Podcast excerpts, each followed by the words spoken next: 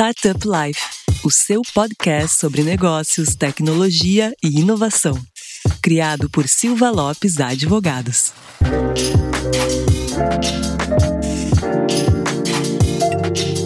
Fala galera, eu sou a Cristiane Serra e esse é o seu podcast Startup Life. E hoje temos mais um episódio da série Minha Jornada. Mas antes de revelar quem é o nosso perfilado de hoje, vai aquele recado importante. Não esqueça de acessar o portal startuplife.com.br para notícias e informações sobre o ecossistema e também nos seguir no Instagram, arroba startuplifeoficial, nos seguir no Spotify ou na sua plataforma de preferência.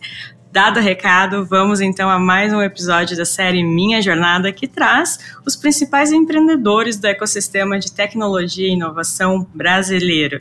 Vamos receber mais um super convidado e nesse episódio, o meu parceiro de bancada, Lion Lopes retorna, mas não do lado de cada bancada, do lado de lá da bancada. Isso quer dizer então o quê? Que o Lion é o nosso convidado de hoje. Sim, nós vamos falar sobre a sua experiência como empreendedor. Lion, bem-vindo.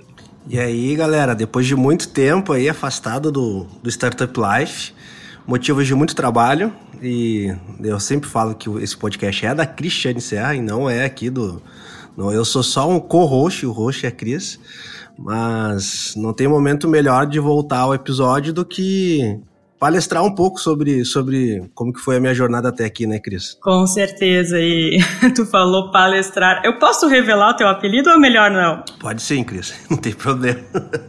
o apelido do Lion para os amigos íntimos e agora para todo mundo é palestrinha. Então vocês já sabem que esse episódio vai ser longo. É isso aí, Cris. É o, o pessoal fala que eu gosto de falar bastante, então acabou que o, o meu apelido virou palestrinha, né? Eu acho que o podcast foi criado por causa disso, para eu poder falar bastante tempo.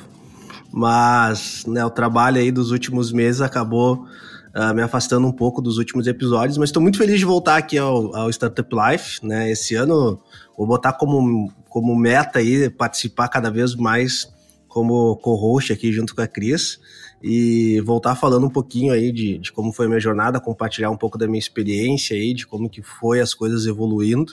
Vai ser, vai ser bem legal, espero que consiga transmitir aí para os ouvintes, para a galera, para aqueles caras que são advogados e acham que não dá para empreender no, no, mercado jurídico, uh, ou que é de outro mercado tradicional aí também, acho que não, não tem como empreender no mercado mais tradicional. Espero contribuir um pouco com a minha experiência aí e talvez ensinar alguma coisinha aí do que eu acertei, do que eu errei, para a galera ter uma jornada interessante também. E o Lion que está completando 10 anos como empreendedor, são 10 anos do Silva Lopes Advogados e Uh, também fazer uma outra. Esse, esse episódio está com muitas revelações, Lion. Fazer mais uma outra revelação aqui para os nossos ouvintes. Esse episódio também é especial porque é, Lion e eu nos conhecemos há mais de uma década. Né? Então, me entregando a idade de novo. Dessa uma década, faz cinco anos que eu faço parte do Silva Lopes Advogados, mas eu sempre acompanhei lá desde o início, então vai ser muito legal a gente voltar na história, né? Fazer, relembrar, fazer essa revisão, ia dizer. Revisitar, Cris. Exato, revisitar. Então vamos começar a nossa entrevista propriamente dita, o meu momento Maria, Marília Gabriela, né? Então, além de uh, CEO e fundador do Silva Lopes Advogados, que, como falamos, está completando 10 anos este ano, o Lion também foi cofundador da Associação Gaúcha de Startups, a AGS, é um entusiasta e incentivador do ecossistema de tecnologia e inovação. Mas quem é o Lion Lopes pelo Lion Lopes? Sabe, Cris, que eu escutava tu fazer essas perguntas pra galera e eu sempre ficava, uh, tipo assim, deve ser um, um, uma pergunta meio esquisita de responder, assim, né? Porque não necessariamente tu é aquilo que tu faz, né? Tu não é a tua profissão, então, então vamos lá. Bom, uh, Lion Lopes, eu sou, acho que um ponto importante, sou subato-grossense, né? filho de goiano, de pai goiano e mãe uh, paulistana, né? do interior de São Paulo. Morei em vários lugares aí no Brasil ao longo do, da vida, né? Meu pai começou trabalhando com a parte de telecomunicações, ele era a gente chama de cabista, né? Que é aqueles caras que sobem nos postes, passa cabo. Então, ali na década de 90, na expansão do mercado de telefonia, morando em vários lugares diferentes. E vim para Porto Alegre muito novo ainda, para o Rio Grande do Sul muito novo, morei em Rio Grande aqui, morei em Torres, morei em Porto Alegre, mas sou, vamos dizer assim, gaúcho de coração, né? Hoje não tenho perspectivas de sair aqui de Porto Alegre, não tenho perspectivas de morar em outro lugar, mas logicamente que essa, essa vida aí de, de morar em muitos lugares e ter uma família muito espalhada no Brasil corresponde bastante à pessoa que eu sou hoje, né? Eu, eu brinco aqui no escritório que eu sou um, um, brasileirinho nato, assim, né? Então, tenho muitas influências, assim, de, de áreas distintas do, do Brasil. Hoje, meu pai mora no Nordeste, então também já tô virando um pouco nordestino também, né? Então, sou um sul-mato-grossense, filho de goiano, né? Filho de paulista e que mora aqui no, no Rio Grande do Sul, gaúcho de coração. Sou gremista, né? Gosto muito. Infelizmente, estamos passando por um momento muito delicado, né, Cristiane? Mas vim me tornar advogado, uh, mas eu sempre tive. Quando eu era criança, que me perguntavam o que, que eu queria ser, eu sempre falava que eu queria ser cientista. E influenciado ali pelo mundo de Bickman, eu achava aquilo muito legal passei a, a, adolescência inteira falando que eu ia ser. Depois, quando fui crescendo, fui entendendo que não existe a, a faculdade de cientista, né? E daí eu entendi que eu queria ser biólogo. Daí depois eu pensei que queria ser veterinário, mas eu fiz o, o primeiro vestibular que eu fiz foi para veterinária e biologia na, na Federal aqui do Rio Grande do Sul. Eu falo que foi a, a, reprovação mais certa que eu já tive na vida, porque eu não passei e ao longo desse intermédio entre um vestibular e o outro eu decidi fazer direito e eu tenho certeza que acertei uh, em cheio em fazer, em fazer direito. Mas falando um pouco mais, sou nerd, né? Isso influencia bastante aqui na, na questão do escritório. Acho que essa minha vontade de ser cientista na época também me ajudou muito a ter algo que eu gosto muito de ter um pensamento mais científico, de ser bem data-driven, assim, analisar dados, então eu, eu trago isso bastante para o direito, aqui para o escritório, então isso é um, um, perfil grande meu. Sou uma pessoa de difícil relacionamento, Cris, né? Quem trabalha comigo sabe que eu sou meio chato, mas gosto muito de, de viajar, né? adoro conhecer outros lugares do mundo, gosto de estar em volta dos meus amigos. Posso dizer que falando não, não da minha profissão, mas falando um pouco do Lion em si como pessoa, Talvez esse, talvez essa seria a minha resposta, Cris. E dentro dessa tua resposta tem um fato muito curioso, Lion, que é o Lion ele tem um sotaque que é só dele, fica uma mistura de goiano, paulista e gaúcho e é uma forma que, só ele fala. É verdade, eu, eu, falo que eu sou meio apátrida, né? Porque os meus primos e meus familiares que são de São Paulo, que são do Mato Grosso, falam que eu sou gaúcho, né? E os gaúchos falam que eu não sou gaúcho. Então eu não sou de nenhum lugar. Eu sou de todos os lugares e de nenhum lugar ao mesmo tempo. E daí o sotaque vai misturando, né? Mistura sotaque de goiano com sotaque de paulista, com um pouco de gaúcho. E assim vai indo, né? Mas, mas acho que isso dá um, dá um, dá uma identidade única aí, né, Cris? Com certeza. E em alguns episódios, Lion, tu comentou que o empreendedorismo ele tá no DNA da tua família há algumas gerações, né? E essa herança genética, ela se manifestou quando em ti? Bom, boa pergunta, Cris. Acho que, uh, sem dúvida nenhuma, eu Muita, muitas pessoas falam que tem muita dificuldade de ser empreendedor, assim, né? Acho que a gente vive numa bolha, que a gente conversa com muito empreendedor, uh, e aqui no Startup Life a gente tem a grata satisfação de, de conversar com empreendedores muito fora da curva mesmo, e a gente acaba vivendo numa bolha onde que empreender parece ser algo muito óbvio, assim, muito natural para as pessoas que a gente conversa, assim. Uh, ah, para mim também sempre, foi muito natural, mas eu tenho, eu, eu, eu, tenho certeza que isso é uma influência uh, muito do ambiente que eu convivi desde muito pequeno, assim, né? Então, meus pais, meu pai é empreendedor, minha mãe é empreendedora também, e isso, logicamente, me influenciou muito ao longo da minha vida, de forma positiva e negativa, positiva para me inspirar e querer buscar também né, construir algo meu, e negativa também porque eu vi meus pais quebrando algumas vezes, né, dívidas vindo, então isso também me influenciou positivamente, por ser um empreendedor que tem também uma diligência muito grande, assim, nas tomadas de decisão.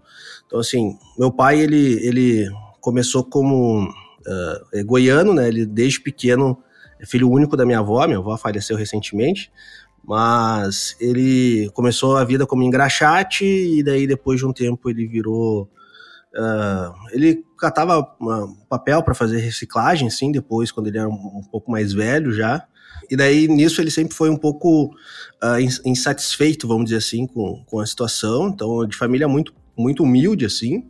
Ele sempre identificou que talvez empreender era o caminho que ele tinha, né? Não, não, não eram pessoas com universidade, né? Não eram, não tinham uma condição de educação que eu tenho hoje e que a minha irmã também tem hoje.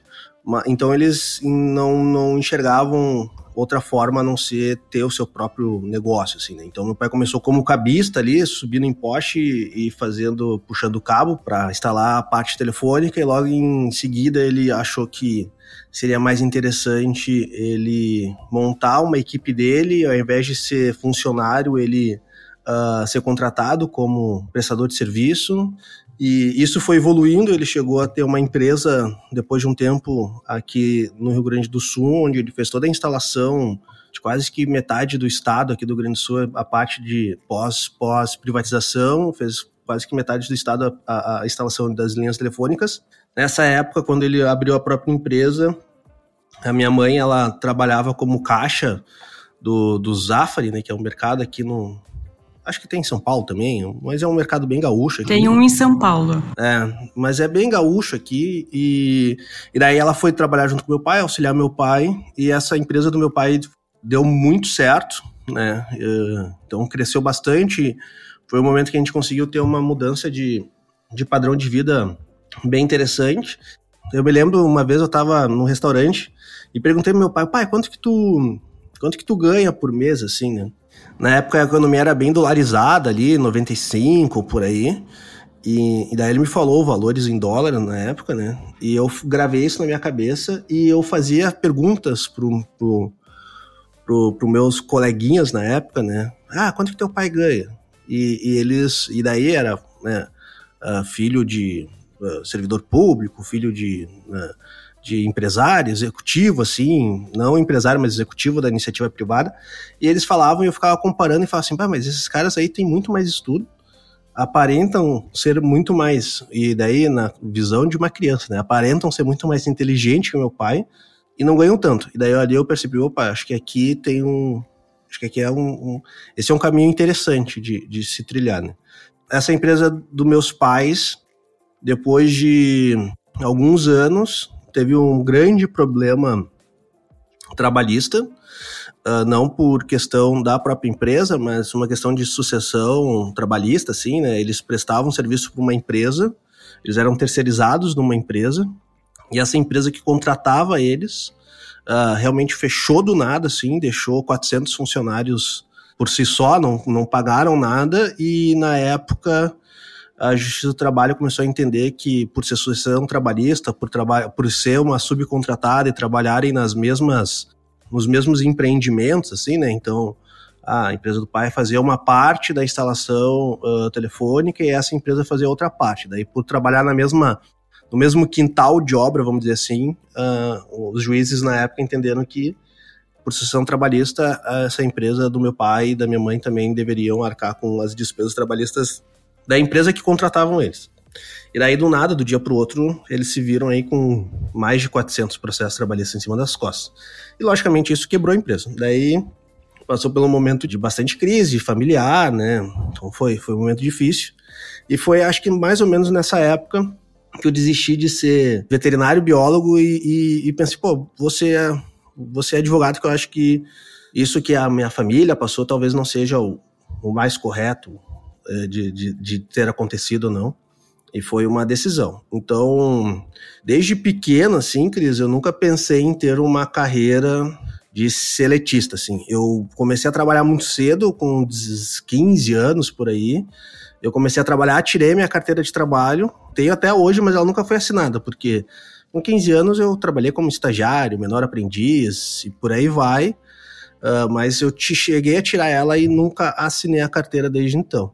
Sem dúvida nenhuma, as experiências como empresário, como empreendedores dos meus pais, refletiu bastante em mim, né? Hoje meu pai ainda uh, é empresário, né? A gente conseguiu resolver todos os problemas que tinha dessa época ali do final dos anos 90, início dos anos 2000.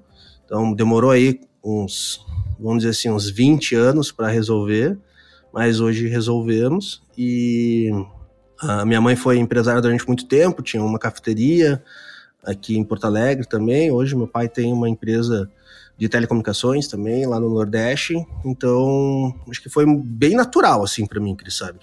A gente se espelha muito nos nossos pais assim, né? E para mim foi muito natural entender que eu teria que empreender de alguma forma, independentemente da profissão que eu escolhesse para mim. Eu brinco se eu fosse uh, veterinário, biólogo, provavelmente eu ia ter aberto uma clínica, sabe? Não ia, não ia trabalhar em algum outro lugar na clínica dos outros. Acho que isso é algo que foi bem natural para mim assim e sem dúvida nenhuma essa experiência familiar uh, influenciou muito nas minhas tomadas de decisões. Com certeza a gente carrega essa não só a carga genética, mas também as experiências da família, né? Então, muito legal essa, quer dizer, legal no sentido de que de uma diversidade tu viu, encontrou ali o que que tu queria fazer para o resto da vida, né? Então, muito legal nesse sentido, né? Não legal que a tua família tenha passado por esse momento. Mas isso é legal também, Cris, porque, vamos dizer assim, né? Desde muito cedo eu entendi a pancada que seria empreender, né? Então eu nunca tive aquela visão,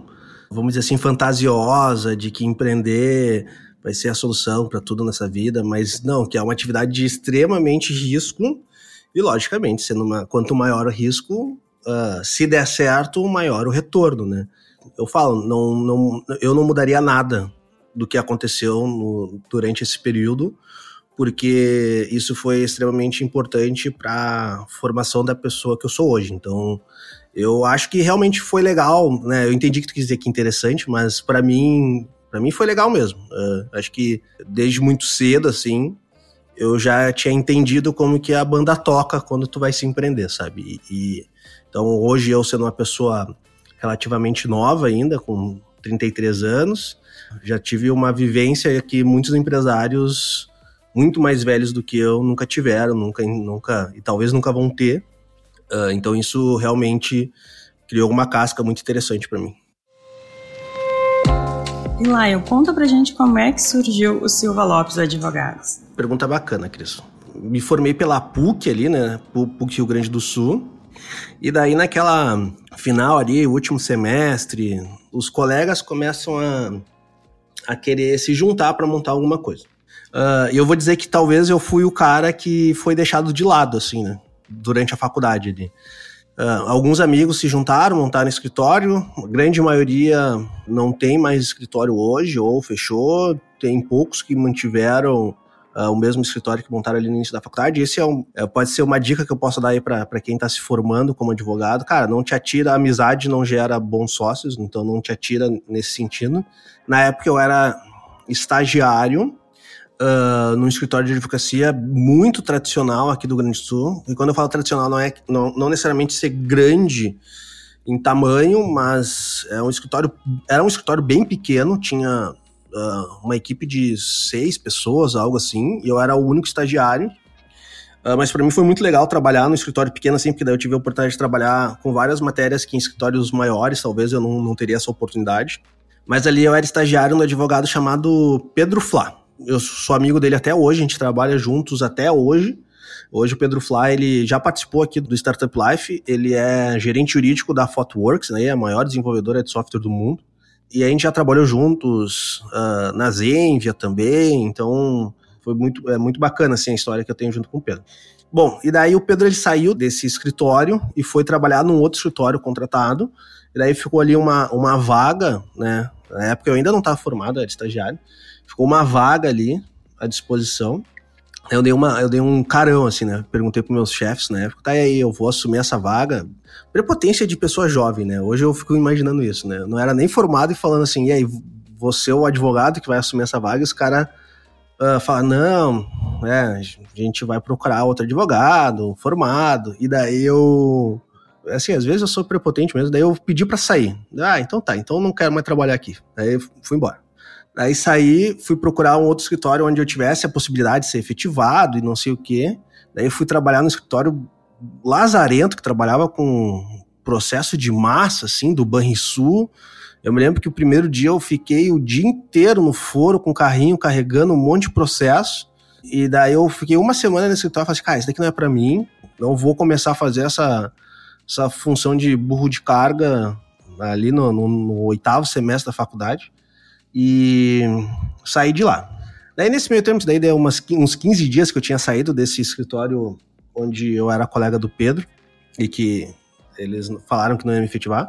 Deu uns 15 dias, Aí eu fiquei mais uma semana ali procurando alguma outra vaga, mas assim, mais ou menos uns 20, 30 dias, eles me ligaram. Ah, lá, a gente pensou bem aqui, o Pedro fez muita referência boa de ti, e a gente quer te fazer uma proposta para tu assumir a vaga dele, mesmo não sendo formado. Daí eu voltei para lá. Daí eu voltei para lá, daí, ah, mesmo antes de me formar, não assumi a vaga de advogado, porque eu não era advogado bosta nenhuma, né? Mas assumi essa, essa, essa carteira lá que a gente trabalhava. E fiquei um ano lá, quase que um ano nessa função de assistente jurídico, vamos assim dizer. Eu me formei e daí sim assumi como advogado associado lá e tudo mais. Nesse, nesse intervalo aí, né, uh, onde eu era. Eu trabalhei quatro anos no total nesse escritório. Aí nesses últimos dois anos ali, onde eu era ainda assistente jurídico e não uh, ir para me formar, ir para me tornar advogado, surgiu uma oportunidade de atender uma empresa, um, uma empresa de, de, telecomunicações que o meu pai tinha indicado assim, ó, tem uma empresa aqui, talvez é, eles estão precisando de bastante assessoria jurídica, e tu trabalha muito com direito empresarial, aí conversa com eles. Eu fui lá conversar com os caras, só que obviamente uh, eu sabia, bom, eu não sou advogado, eu sou só assistente jurídico, eu não posso chegar pros caras e falar assim, ó, me contratem aí que eu vou cuidar do jurídico de vocês, porque isso seria burrice, né? Então eu, eu liguei pro Pedro nessa época, falei com o Pedro, Pedro Flá, falei, ô Pedro, tem essa essa possibilidade aqui, essa oportunidade, vamos montar alguma coisa junto? E daí ele assim, cara, vamos, vamos. A gente, os dois decidiram que a gente ia fazer ali um, uma jornada dupla e ia montar um negócio paralelo enquanto a gente era advogado contratado dessas outras bancas, né? Daí eu falei assim, pô, a gente tem que mandar uma proposta pro cara. Daí vem aquela parte que eu vejo que é, é tiro de. Tiro não, né? Mas eu aprendi ao longo do tempo que não adianta tu ser um bom profissional, não adianta tu saber que tu vai conseguir resolver o problema do cara se tu não transmitir confiança e autoridade para ele. Vai assim, bom, Pedro, a gente precisa mandar uma proposta para eles, porque eles estão pesquisando, né, escritórios de advocacia para fazer isso. Não vou mandar a proposta no Word lá escrito lá em um Pedro. Vamos, vamos parar e vamos investir em uma identidade visual. Daí a gente juntou ali, na época, eu, eu e o Pedro, a gente era uh, associados, então a gente não ganhava muito mesmo, eu ganhava muito pouco, vou, vou abrir aqui, eu ganhava R$ 1.800 na época. O Pedro, não sei quanto que ele ganhava, mas eu ganhava R$ 1.800 e daí a gente foi uh, numa agência de, de, de brand, assim, e a gente falou assim, cara, a gente precisa fazer uma, uma identidade visual, porque a gente tem uma oportunidade para um possível cliente, para um lead, né?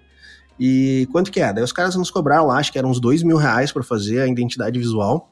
E daí eu e o Pedro a gente rachou isso e a gente uh, uh, fez. Dois mil reais na época era bastante, né? Se a gente fosse comparar, hoje ia ser algo em torno aí de uns uns 8 mil reais, mais ou menos, se a gente converter para moeda de hoje. Assim. Então era um investimento alto para nós, assim, e a gente, bom, vamos fazer. E daí, a primeira pergunta que eles falam, tá, qual é o nome que vocês querem dar para isso que vocês estão construindo? Porque a gente não era escritório, a gente não tinha nada, né?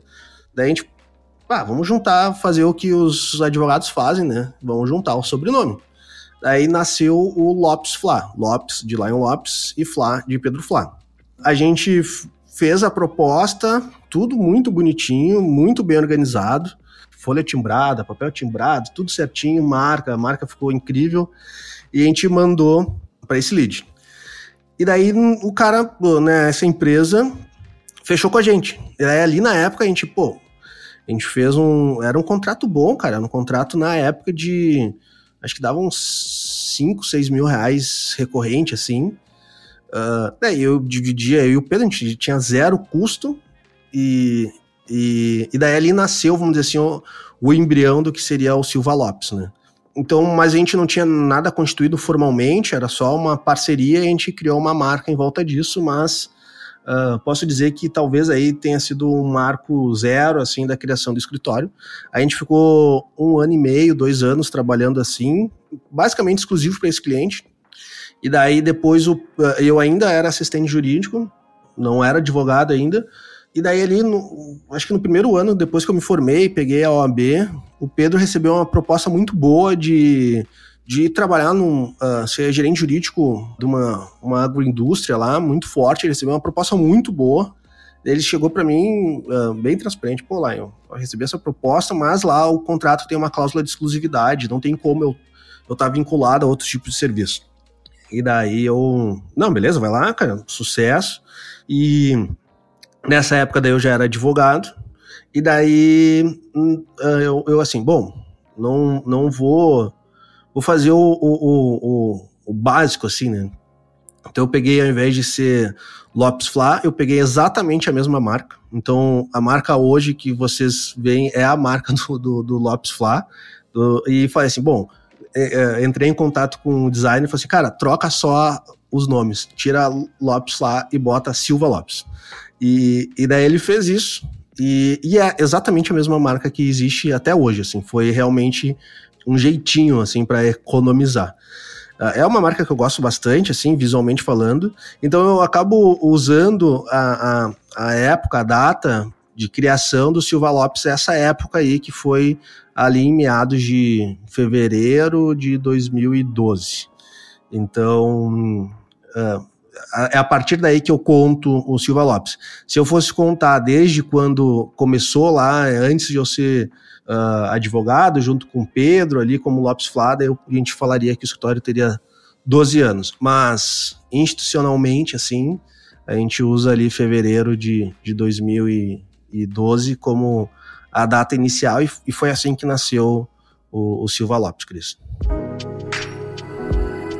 E aí a gente tem um, um, uma história muito interessante também nesse início do Silva Lopes, pós essa parte que o Lion contou, que era onde o Silva Lopes atendia, né? E junto com isso, Lion, eu quero que tu conte para os nossos ouvintes, porque acho que é muito melhor e muito mais proveitoso tu contar do que eu contar da história que eu já ouvi. E também, além disso, eu queria que tu contasse pra gente quando que o escritório começou a atender empresas de tecnologia. Tudo isso que, a gente, que eu falei da história com Pedro e papapá, a gente não atendia ninguém, assim. Então, o, isso é um ponto interessante, né? O escritório, ele nasceu online, assim, né? Basicamente. Ele nasceu sem, sem sede física, assim. Então, a gente precisava atender algum cliente, a gente ia na sede do cliente para atender. E nisso eu ainda trabalhava no escritório, o Pedro trabalhava no outro. Quando virou Silva Lopes mesmo, eu ainda estava trabalhando no, nesse outro escritório que eu era associado. E daí eu tinha uma premissa, assim, né? Que quando eu conseguisse tirar recorrentemente, assim, o mesmo que, que eu tirava ali recebendo como advogado associado, eu ia pedir demissão, assim, né? Ia sair e ia focar só no Silva Lopes. A questão é que isso aconteceu e daí eu fiquei realmente meio com medo, assim, né? Eu já tava tirando três vezes mais, assim, uh, no Silva Lopes do que onde eu era associado. Uh, e não tinha saído, daí até que teve ali, mais ou menos final do ano, assim, sei lá, outubro de algum ano aí, não me lembro qual. Eu falei assim, bom, vou, vou agora eu vou sair mesmo, pedi lá a demissão da de onde eu estava, cumpri meu aviso prévio lá, porque eu estava muitos anos lá, então cumpri um aviso prévio longo, acho que de uns 60 dias, 90 dias, alguma coisa assim, treinando alguém que fosse assumir a, meu, a, minha, a minha vaga lá. Bom, daí terminou isso, no outro dia eu acordei e falei assim, bom, eu preciso trabalhar em algum lugar, né, não vou, não vou, não vou trabalhar em casa, em casa eu não tinha estrutura e eu nunca nunca fui um cara muito de home office, assim, né? Trabalhei como home office nos últimos anos por né, não preciso explicar para ninguém. Daí eu fui pesquisar uh, lo locais, assim, né, e daí era tudo muito caro para mim, assim, alugar um, uma sala sozinho era realmente muito custoso. Uh, e daí nisso, lembra daqueles amigos, né, do final da faculdade que montaram seu escritório, tinha um, uma dupla de amigos, assim, que tinham montado o escritório, esse meu amigo casualmente também se chama Pedro, então Pedro acho que é um nome que marcou bastante nesse escritório, mas esse é o Pedro Burscheid, e ele tinha um escritório muito bonito, muito bem organizado, pequeno assim, como qualquer escritório de início de, de carreira, mas era muito arrumadinho, tinha uma salinha de reuniões ali, uma salinha de reuniões para três, quatro pessoas no máximo, assim, e tinha uma mesa sobrando acho que tinha um. Eles começaram o escritório com três pessoas, e daí um dos sócios uh, desistiu, e daí sobrou uma mesa. Daí eu cheguei para ele e falei assim: pô, Pedro, posso alugar essa mesa aí? Daí ele, ah, cara, como assim? Ah, quero alugar, não sei o quê. Daí ele fez, fez mais por me ajudar mesmo, assim. E daí para eles também fazia sentido, porque ia dividir os custos ali do, do escritório deles também, né? Todo mundo começando, todo mundo passando perrengue. E daí eu aluguei uma mesa dentro desse escritório do, do, do meu amigo. Daí foi uh, oficialmente onde nasceu assim a primeira sede física do Silva Lopes. Foi ali no mesmo ano, ali foi em 2012 também. Então, a primeira vez que eu tive um, um espaço físico do Silva Lopes foi alugando uma mesa dentro desse outro escritório de, de um amigo. Uh, e ali eu fiquei, acho que quase dois anos, né? Para quem acompanha o canal SL lá, o nosso canal no YouTube, todos aqueles primeiros vídeos foram feitos nesse. nesse o primeiro vídeo é exatamente a, a, a mesa que eu aluguei. Um vídeo horroroso. Deve ter mais uns 20 vídeos lá que, que era nesse local aí, que foi onde nasceu o, o fisicamente Silva Lopes. Daí é, tu perguntou, né, Cris, quando que a gente decidiu trabalhar, quando eu decidi trabalhar, né, com, com empresa de tecnologia.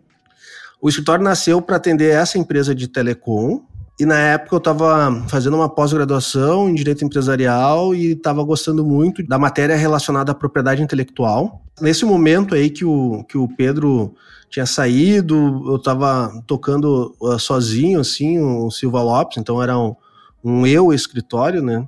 Eu comecei a ver assim, pô, eu gosto bastante de tecnologia, sou meio nerdzão, gosto de propriedade intelectual, deixa eu dar uma pesquisada no mercado para entender como que é esse setor de, de inovação, tecnologia, né?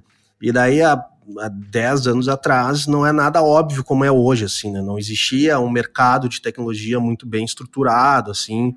Uh, os escritórios de advocacia hoje, que são esses mais tradicionais que todo mundo conhece, fizeram dinheiro trabalhando com indústria, com petróleo e gás, com construção civil, esse era o mercado. Então não existia um mercado de tecnologia propriamente dito, assim, muito bem estruturado. Existia ali algumas empresas de tecnologia, mas não era um mercado tão atrativo assim.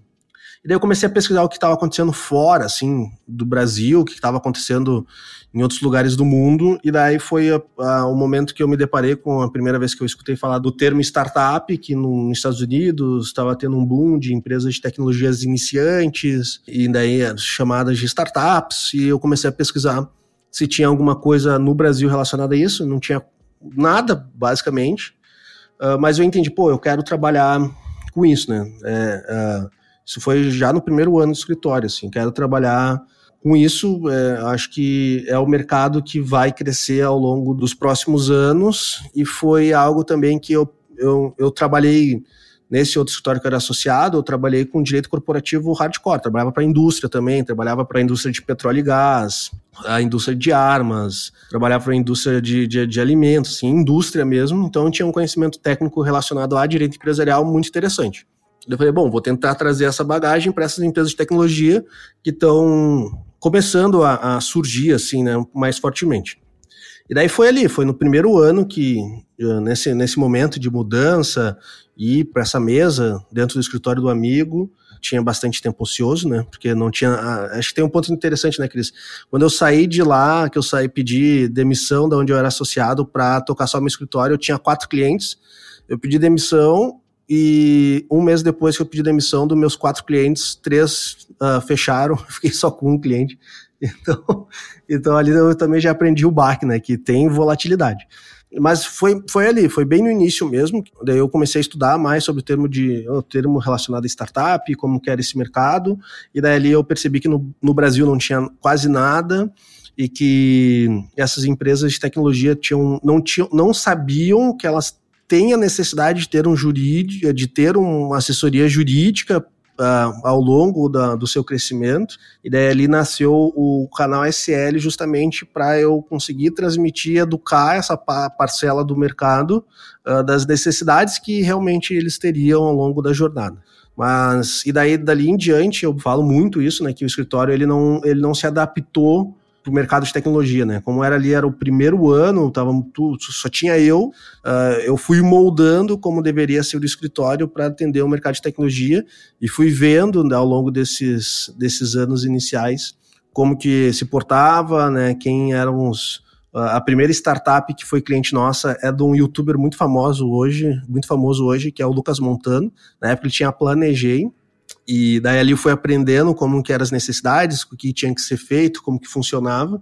E foi basicamente isso, Cris. Foi uma necessidade de gostar da matéria, ver como que estava esse tipo de mercado no Brasil, né, olhar para fora para ver como estava funcionando o mercado de tecnologia fora e tendo como premissa que isso que estava acontecendo na época nos Estados Unidos ia acontecer uma hora ou outra aqui dentro do Brasil. Logicamente que não foi rápido, né? Esse demorou uns 3, 4 anos até que começasse a ter realmente uma estrutura de tecnologia um pouco mais robusta aqui. Então, uh, o escritório tem 10 anos e tu vai ver aqui algumas aceleradoras do Rio Grande do Sul tem 8, 9 anos, 7 anos. Foi alguns dois anos ali realmente se questionando se eu tinha tomado a decisão certa, assim, mas acredito que tenha tomado. Com certeza tomou, sim.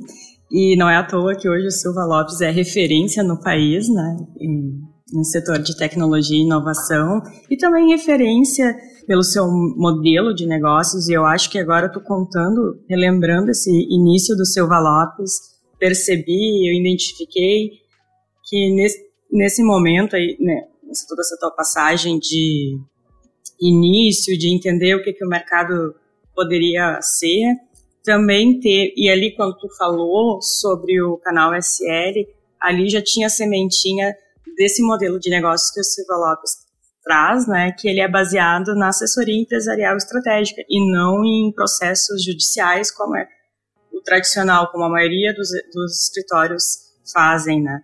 E a partir daí também tem outros diferenciais, como a utilização de métodos ágeis nas demandas jurídicas, a comunicação simples, descomplicada, essa ruptura com o tradicional lá foi o principal desafio? Boa pergunta, Cris. Não sei se foi o principal desafio. Acho que foi muito. Se, é, é, é, é, engraçado ver os vídeos do canal SL, porque isso vai demonstrando assim, os, os, os, os primeiros vídeos eu, eu, eu gravava de camisa social e usava calça social e sapato. Uh, e ao longo dos vídeos vai percebendo que, ah, deixa de usar camisa, começa a usar polo, daí depois de usar polo começa a usar uma camiseta normal. Hoje eu tô gravando aqui, trabalho o dia a dia de bermuda, camiseta. A pergunta é, vai chegar o um momento que tu vai apresentar de regata? não, regata não, regata é foda. Mas... Mas isso não tem nada a ver, assim, né? O estilo de vestimenta não tem nada a ver com, com, com o escritório em si mas uh, a gente é doutrinado, assim, o advogado principalmente, ele, ele é doutrinado durante toda a faculdade, todo o início da, da, da carreira dele, onde tu tem uma visão né, do que, que é ser advogado e do que, que é uh, uma advocacia. E isso é ensinado desde a faculdade, no início da faculdade. Então tu se forma e tu entende que ser advogado é usar terno e gravata, e que a advocacia é trabalhar com processos judiciais. Acho que o maior desafio que eu tive, talvez, foi entender realmente como que é ser um, como montar um modelo de negócio que não era uh, baseado em atendimento de processos judiciais. Eu sempre gostei muito de direito empresarial e daí eu entendi assim, pô, eu, eu tinha uma premissa básica assim na minha cabeça que eu falava assim, toda a empresa contrata um escritório de contabilidade por que, que as empresas não vão contratar uma assessoria jurídica, né? Trabalhando da mesma forma que a escritório de contabilidade traz. O escritório de contabilidade trabalha no dia a dia da empresa, ele está imerso ali dentro da rotina da empresa e praticamente muito difícil ter existir um, um, uma empresa que não tenha uh, uma contabilidade contratada, assim, né? Mesmo que tenha contabilidade interna, ainda contrata para algumas coisas.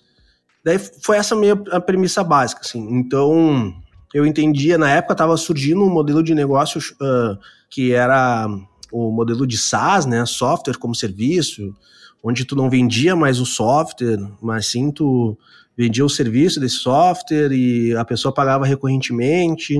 E daí eu pensava, pô, isso aí é interessante, né? Porque o fato de trabalhar com direito empresarial sem trabalhar com processo não significa que tu vai trabalhar com modelo de recorrência. Tu pode, ah, vou vender um contrato, vou fazer um contrato para ti e tu me paga esse contrato que eu tô fazendo. Só que isso exige uma força comercial grande, né? Todo mês tu tem que vender para faturar algo no mês. E daí, como eu, era só eu no início, eu pensei, pô, eu não consigo fazer isso, né? Eu tenho que, eu tenho que atender, eu tenho que ter uma certa previsibilidade de caixa, assim. E daí eu vi esse modelo de SaaS, achei interessante, falei assim, cara, como que eu consigo talvez montar algo nesse sentido para o escritório de advocacia? E daí comecei a trabalhar nessa parte de ter uma assessoria para as startups, para as empresas de tecnologia, com um escopo lá que eu acreditava que funcionaria, né? Ah, trabalhar com propriedade intelectual, trabalhar com societário, trabalhar com contratos. O cara vai precisar disso no início. E daí eu colocava no mercado, testava e via se funcionava direto com o cliente, né? Pegava um cliente, os meus os primeiros clientes que eu tive eram clientes cobaia, assim, né? Não cobaia na parte técnica, porque a parte técnica eu sempre soube, mas cobaia no modelo de negócio. Então, ah, funciona, não funciona. E daí também cobaia na forma de comunicar. Eu conversava com o cara, entendia se ele estava me entendendo, e daí ele não me entendia, eu bom, tenho que me comunicar de uma forma diferente. Não adianta eu achar que eu estou falando com outro advogado, achar que eu estou falando com outro cara técnico nessa área, e não vai adiantar. E daí eu comecei a perceber também que para eu entender o cara, eu teria que saber mais sobre tecnologia. e daí vem um ponto que eu acho que é muito importante, que está dentro do perfil do, do, hoje do escritório, que é tu ter empatia pelo teu cliente, né? Tu tem que se comunicar de um jeito que ele entenda, né? Então tu tem um dever de comunicar para ele de um jeito que ele entenda e tu tem o dever de entender o que ele está falando. Então não, não é uma questão, senão fica um monólogo de duas pessoas, né? Eu fico falando tecnicamente em juridiqueza, o cara fica falando tecnicamente de tecnologia, os dois falam, falam, falam e ninguém se entende. Então acho que esse foi a primeira básica, assim, né? Pô, eu preciso entender o que os caras estão falando, assim, acho que uma, foi difícil aprender sobre tecnologia, foi, né, tecnicamente, assim, mas isso é muito importante, entender como funciona a arquitetura de sistema, né, como que é um desenvolvimento de um software, e daí nessa parte de aprender sobre desenvolvimento de software, comecei a aprender sobre, sobre métodos ágeis, como que as empresas estavam desenvolvimento, saindo, desenvolvendo, né? saindo de um arco de desenvolvimento por waterfall, que é o que um advogado faz, né? O que, que é um desenvolvimento waterfall? Tu pega a, as informações que tu precisa do teu cliente, fica trabalhando três, quatro meses e entrega depois para o cliente, né? E daí eu comecei a aprender essa questão de métodos ágeis, que é relacionado à parte de desenvolvimento de software, e comecei a perceber que isso faria sentido também para a parte de desenvolvimento de tecnologia. Então, isso foi, foi, foi interessante. Comecei a, a tentar implementar isso para o ambiente dentro do escritório. Né? Então, como que eu posso montar também uma forma de atendimento para as empresas de tecnologia usando os métodos ágeis. Então, esse, acho que esse sim foi o maior desafio, né? De repensar como que tem que ser feito a, a estrutura de desenvolvimento uh, de serviços jurídicos. Esse foi o maior desafio, porque isso tu não aprende em nenhum lugar, né? Tu não aprende na faculdade, não tinha livro sobre isso, os livros relacionados a direito é só sobre matéria, e daí esse foi o desafio, né? De remodelar como que é o método de desenvolvimento do serviço jurídico, né? Trabalhar com, com sprints de execução, né? Definir as, tuas, as suas pipelines ali de acordo com o seu sprint de execução, ter esse método ágil de ser lean, né? De entregar para o cliente uma versão inicial, colher os dados, colher as informações e trabalhar em cima disso de novo, entregar para o cliente, trabalhar nessa forma circular desenvolver um modelo de negócio que tu conseguiria implementar isso. Realmente esse foi um, um grande desafio, assim. E daí isso mexeu muito com o Lion, que, que, gostaria de ser cientista e que gostaria de ser empreendedor, porque isso é, é experimento, né? Então isso é muito de cientista. O experimento, tu faz alguma coisa, vê se deu certo, colhe dados, anota, melhora e, e, e vai continuando desenvolvendo isso. Isso realmente uh, juntou dois pontos, assim, que eu gostava muito, de experimentar e também de testar como empresário se isso, se alguém pagaria por isso da forma que eu imaginava. Ah, vou atender empresas de tecnologia. Isso é muito fácil, é só tu escrever no teu site, atendo empresas de tecnologia. O difícil é tu moldar um modelo e método de atendimento que se encaixa de uma forma tão natural para essa empresa de tecnologia que ela entende que tu faz parte da rotina dela sem ser algo abrupto. Que tu se comunica com ela e que tu entrega para ela do mesmo jeito que ela desenvolve os seus serviços internamente. E esse sim é o maior desafio e esse continua sendo um desafio até hoje, porque a gente está em constante desenvolvimento e aperfeiçoamento desse nosso modelo de atendimento, dos métodos de atendimento, comunicação e tudo mais, né? Tanto que a gente desenvolveu o nosso software recentemente, usando essas premissas de atendimento, porque não existia no mercado nenhum software que uh, jurídico que fosse nesse sentido de uh, baseado em métodos ágeis. Com certeza, Cris, acho que isso foi o maior desafio que a gente teve. Bom, lá, eu acho que é importante também a gente falar de outros momentos que da vida de um empreendedor, né? Tu falou ali que tu começou sozinho naquela, naquela mesa alugada. Foi quase um Airbnb. Exato, sim. Um Airbnb de, de mesa, assim. Ó, quem sabe pode ser um novo, um novo modelo de negócio aí. Sabe, Cris, que eu vou te contar que eu já tentei empreender com o Matheus Froz, que é da Moca, a gente tentou montar uma, um Airbnb de um escritório chamado uh, Cave. E não deu certo para nós. Bom, então quem pensou na ideia já ou pensa melhor nela ou desiste. Não, faz melhor que a gente, né? Que a gente não. Ideia ruim existe, obviamente, mas existem boas ideias com maus executores. E sem dúvida acho que foi mal, mal execução meio do Matheus na época. Não que hoje não sejam bons empreendedores, né? Longe disso. Foi uma experiência que, que não deu tão certo como se esperava e, e é normal de uma vida de um empreendedor isso. E, mas o momento que eu queria falar lá, na verdade, é quando o empreendedor deixa de trabalhar sozinho ou com uma, duas pessoas e passa a ter que gerir também outras pessoas, outras uma equipe maior e ter esse momento, né, de ter que liderar outras pessoas, ter que muitas vezes até moldar o formato de, de trabalho dessas pessoas e daí a gente encaixa também num momento importante que a gente pode dizer que foi a segunda sede do Silva Lopes, dessa vez só ele na, na sala. É, Cris, chegou um momento ali que naquela mesinha não, não comportava mais, né? Tinha um estagiário que começou a trabalhar e daí depois, logo em seguida, a Daniela começou a trabalhar com a gente também. Então a gente era três pessoas dividindo uma mesma mesa. Uh, e daí, tipo, bom, né, vamos ter que uh, procurar um lugar nosso. Né? Daí nisso a gente foi buscar, catar algum, algum outro lugar, e daí a gente uh, achou uma sala uh, no mesmo condomínio que tem a nossa sede atual, mas logicamente uma sala muito menor, só que muito bacana, muito bonita, era na época era um sonho para nós conseguir aquilo. A gente não tinha condições de, de, de bancar a sala, então o que, que a gente fez, né? A gente negociou com, com, com o dono da sala, com o dono do imóvel, uh, que a gente precisaria de três meses de carência em troca da gente fazer uma reforma, colocar piso, gesso, uh, ar-condicionado, essas coisas. A gente pediu três meses de carência e daí eu olhei para época para Daniela e para uh, e pro Jefferson, que era estagiário, e falei assim: bom, pessoal, agora eu peguei a chave, né, mostrei a sala, não tinha nada, não tinha nada mesmo. Falei assim: bom, pessoal, agora a gente tem a seguinte uh, desafio: a gente tem três meses para a gente conseguir aumentar o nosso faturamento em um patamar suficiente para a gente conseguir pagar o aluguel.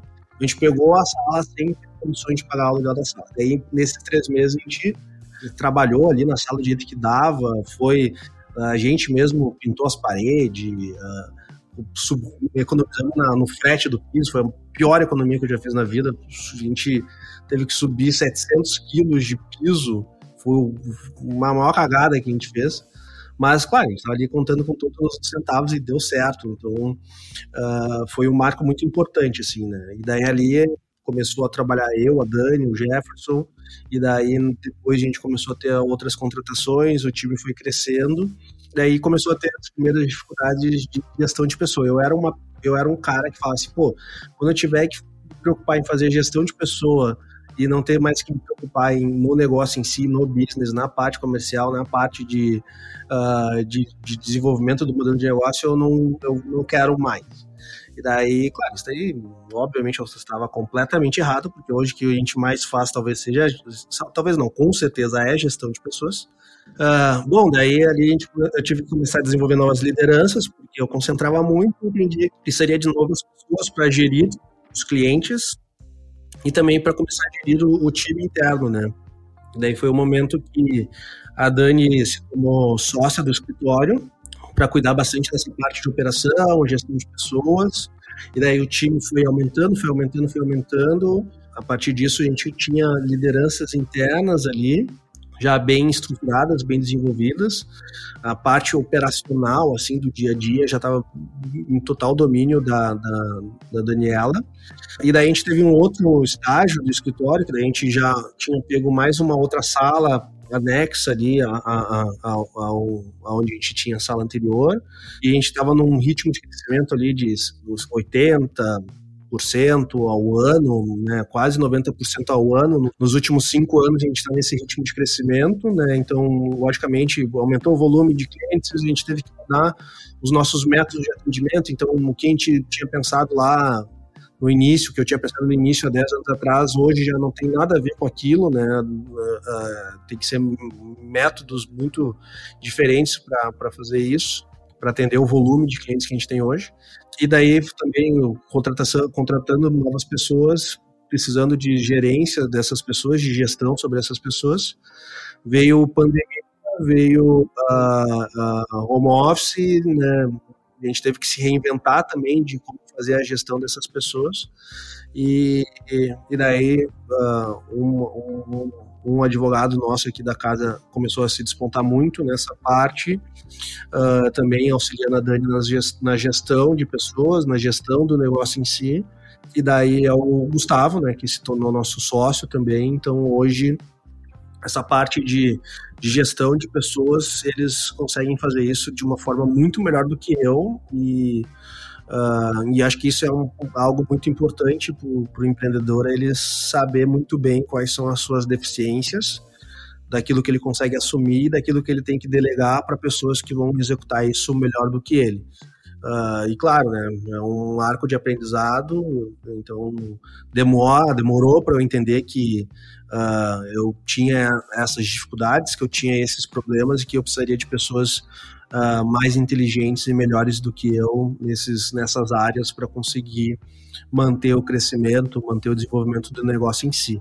Então, realmente é um, é, é, é, é um desafio constante, né? Então, uh, o que funcionava em termos de gestão de pessoas há um ano atrás já não funciona totalmente esse ano e o que a gente fizer esse ano não vai funcionar para o ano que vem.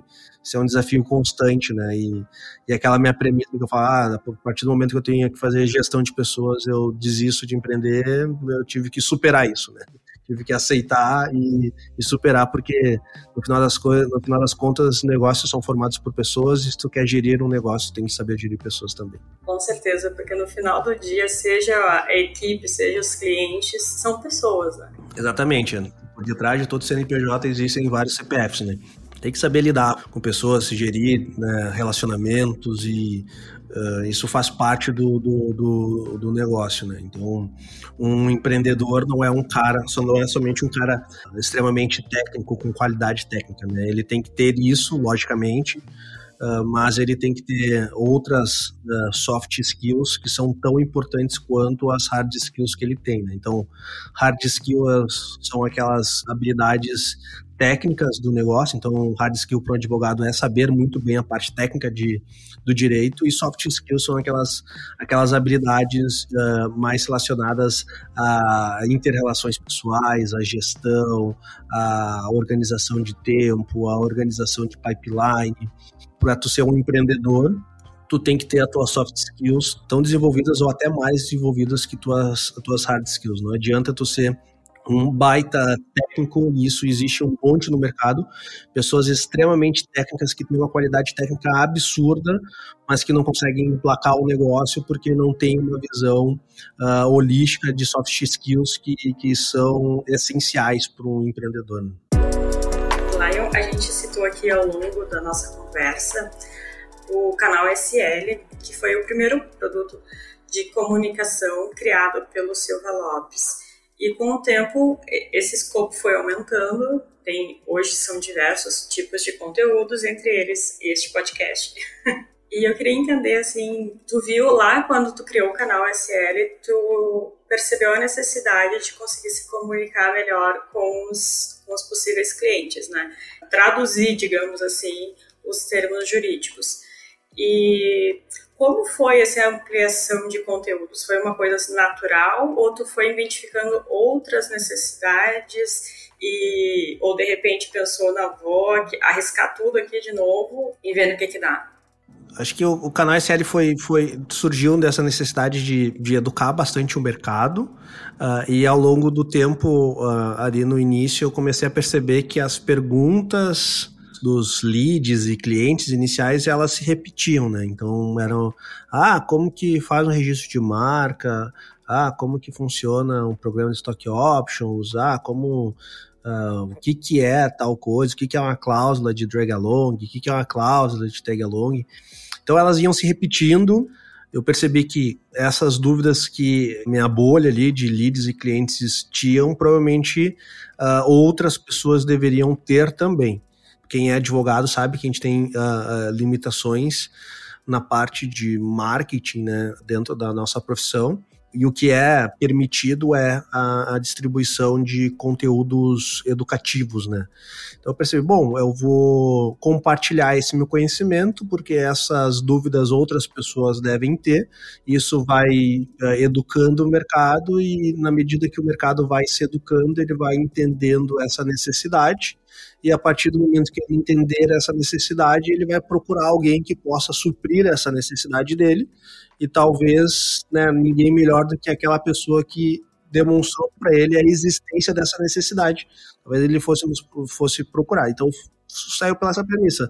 Uma premissa básica de uh, essas dúvidas dos, dos, dos clientes e leads uh, provavelmente devem extrapolar essa bolha de relacionamento que eu tenho e, e talvez seja um bom formato de demonstrar as hard skills que eu tinha, uh, que eu poderia auxiliar e deu certo, assim, né? O, a gente já foi bem mais ativo no canal SL, né? Mas para ser um canal realmente de conteúdo jurídico focado para empresas de tecnologia, focado em direito empresarial, a gente hoje a gente está aí com uns 23 mil, 22 mil, alguma coisa inscritos. A gente né? Tem, tem vídeos ali que tem 130 mil visualizações, o que, né, para um canal de nicho assim é algo que eu gosto bastante uh, sinto bastante orgulho assim do, do, desenvolvimento. E hoje o canal ele também tem outras questões né que não são relacionadas só à parte de conteúdo jurídico técnico né. Então tinha pessoas que queriam saber um pouco mais da nossa rotina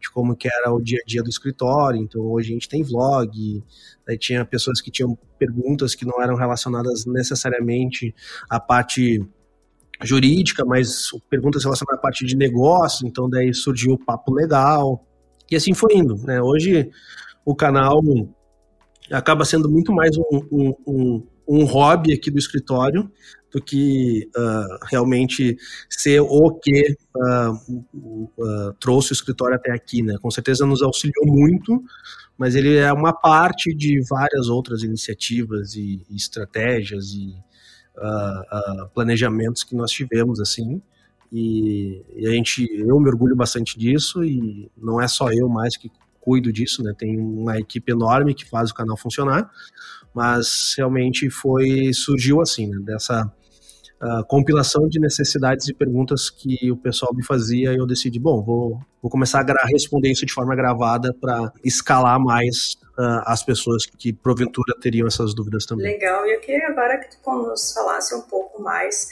sobre a tua participação lá em empreendedor, participando do ecossistema, né? A gente disse lá no início que tu é um entusiasta, um incentivador, ajudou a fundar a AGS e por alguns anos foi o diretor jurídico também da Associação Gaúcha de Startups, participa de alguns eventos, patrocina outros, realiza outros também. Então eu queria uh, que tu nos contasse quanto tu acha importante isso, essa, esse incentivo, esse fomento ao ecossistema.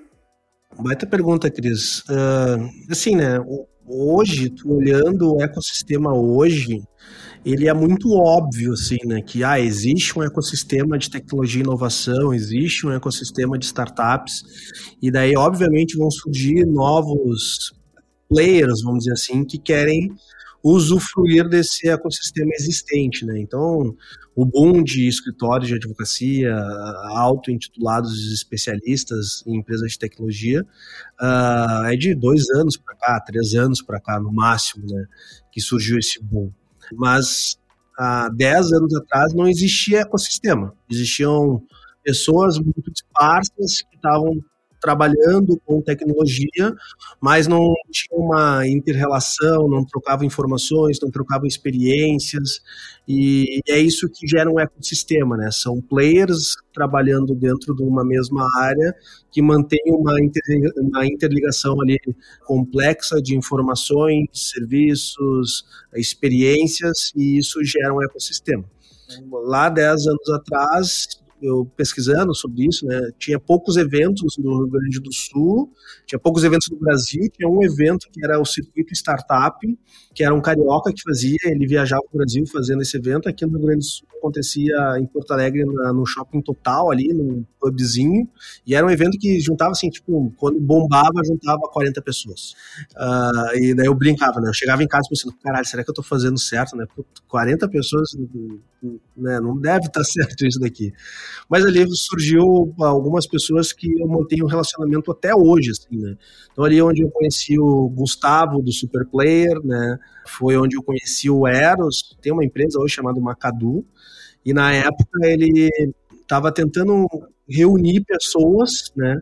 Queriam fazer algo para desenvolver um ecossistema, né? E daí nisso eu conheci o Bruno Peroni também, que hoje é é, é um dos, dos, coordenadores da Prana Capital, o Bruno Peroni e o Gustavo uh, do Superplayer, Gustavo Goldschmidt, eles são os hosts do podcast A Virada, que é um podcast muito bacana aí também, muito interessante. E essa galerinha tava ali no, no, no, no meio, né? Uh, e o Erson falou, cara, eu queria montar uma associação, uma, né, uma visão assim futurista de que ah, vai integrar o ecossistema, vai educar o ecossistema, vai, vai realmente fazer o ecossistema se desenvolver. E daí eu falei, cara, vamos, vamos junto, né? Vou, vou embarcar nisso. Uh, e daí eu falei assim, tá, mas vamos criar uma, uma, associação mesmo, não só uma junção de pessoas, né? E daí eu vim com o meu conhecimento de né, técnico de advogado, daí montei, constituí a associação, elegemos ali os membros fundadores, uh, quem era a primeira diretoria, então a gente começou ali uh, fazendo algo que eu me lembro que eu disse pra galera no dia que a gente assinou o estatuto e fez assim, né? Mas, cara, a gente não tem ideia o que a gente está construindo. Talvez. Por que, que não tem ideia? Pode ser um, um fracasso total, uh, mas se também tiver um, um, certo sucesso, a gente vai deixar um legado muito grande, né? E isso acho que é o, é o interessante, né? Parte de, do, desse ecossistema de tecnologia é o conceito de, de give back, né? Uh, de give first também, que é, cara, tu tu entrega o teu pro, pro ecossistema uma dedicação e isso em algum momento uh, ele vai retornar para ti, né? E se ele retornou, tu tem que fazer o give back, né? Retribuir para o ecossistema novamente aquilo que ele conseguiu te trazer. Então, começou como um give first, né? Não tinha ecossistema, então a gente, ah, vamos dedicar o nosso, nosso tempo aqui para criar algo e ajudar a desenvolver. E a GS cumpriu o seu papel, né? Enquanto a gente estava ali, inicialmente, eu, Eros, Bruno Peroni, Thiago, que é da For All agora também, que está organizando o South Summit, uma galera aí uh, a mais.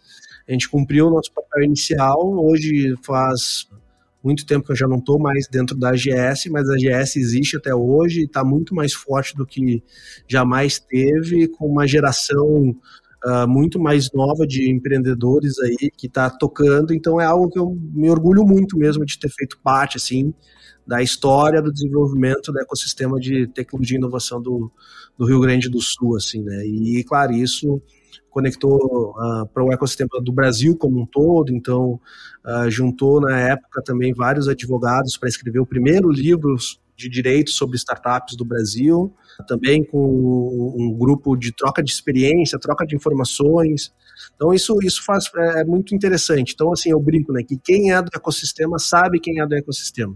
Uh, e quem é do ecossistema sabe aqueles que estão querendo chegar agora e tirar uma fatia do ecossistema. Isso não tem problema, que é mercado. O mercado funciona assim, né? Vai sempre ter novos concorrentes, novos players, novos integrantes, mas história está aí, né? E não tem como se mudar a história. Então, uh, eu fico muito feliz realmente de ter contribuído de alguma forma dentro do que eu podia, uh, de uma forma bem singela aí para o desenvolvimento do que é um ecossistema de inovação, tecnologia, um ecossistema de startups que existe hoje aqui no Rio Grande do Sul e também no Brasil como um todo. E continua contribuindo, com certeza.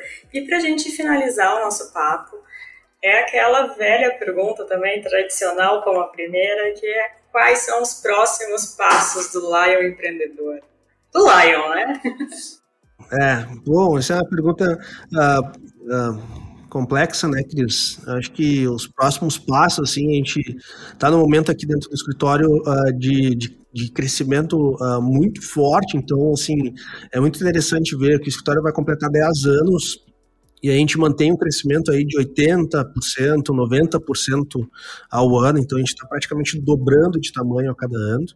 Então, os próximos passos é realmente a gente, uh, aqui agora não um escritório só composto somente para o Lion, mas o escritório composto por, por um time grande, com outros sócios, a gente tem um objetivo muito claro de se tornar o principal escritório do mercado de tecnologia em nível mundial. Então, esse é o desafio que, que, que eu tenho na mente, assim, diariamente, é se tornar realmente referência não só no Brasil, não só aqui no Rio Grande do Sul, mas uma referência de escritório em nível mundial. Então, esse é o desafio que a gente tem ao longo dos próximos anos aí, se vai demorar uns 5 anos, se vai demorar mais 10 anos, uh, não importa, uh, a gente vai trabalhar diariamente para construir isso. E hoje a gente tem uma estrutura, a gente tem um, um, um, gás que nunca teve, uma qualidade de equipe que a gente nunca teve até então. Então, sem dúvida nenhuma, está dentro da, da, dos meus desafios aí no futuro. A gente tem outras áreas dentro do escritório, outras vertentes dentro do escritório que a gente uh, vai ser um desafio da gente criar linhas, canais uh, de produtos uh, distintos, né? Então, o nosso sistema de, de, de, desenvolvimento e gestão, né, que foi criada aqui internamente dentro do escritório, vai se tornar uma linha de software pra, para departamentos jurídicos. Então, Uh, isso está dentro da pipeline aí uh, ao longo do, do, desses próximos anos. Uh, o próprio Startup Life aqui, que nasceu como um blog dentro do escritório e a Cris conduziu, né? Tu, né, Cris, conduziu como algo muito maior do que eu pudesse imaginar também a gente trazer uma profissionalização e um desenvolvimento como uma linha de negócio cada vez maior também. Uh, a gente está abrindo uma área nova de de compliance dentro do escritório também, fizemos uh, contratação, contratações importantes aí dentro do mercado para essa linha de compliance dentro do escritório também, que vai trazer um desafio muito grande de implementar. E por aí vai, né, Cris? A gente sabe que tem bastante desafios e acho que eu, eu já fiz o, a, a, minhas, as minhas empresas falirem, algumas startups que eu investi faliram, algumas startups que eu tentei faliram. Então acho que agora é o momento de de pegar tudo isso que está dando certo, que, que, que, a gente já tem hoje e fazer isso crescer, aumentar e se desenvolver, né? Esse é um, é um desafio e eu brinco que eu sou um eterno insatisfeito, né? E isso gera uma ansiedade muito grande, mas também gera muito gás aí para nunca se sentir acomodado. Mas acho que são essas as, as perspectivas aí uh, nos próximos anos, Cris.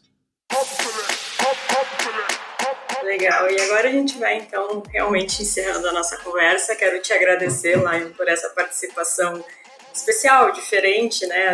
É a segunda vez que tu vira entrevistado aqui do, do nosso podcast e te dizer também que tu és um líder, um empreendedor que inspira muito quem trabalha contigo, realmente. E agora deixa o teu recadinho final. Agora é tua vez de deixar recadinho.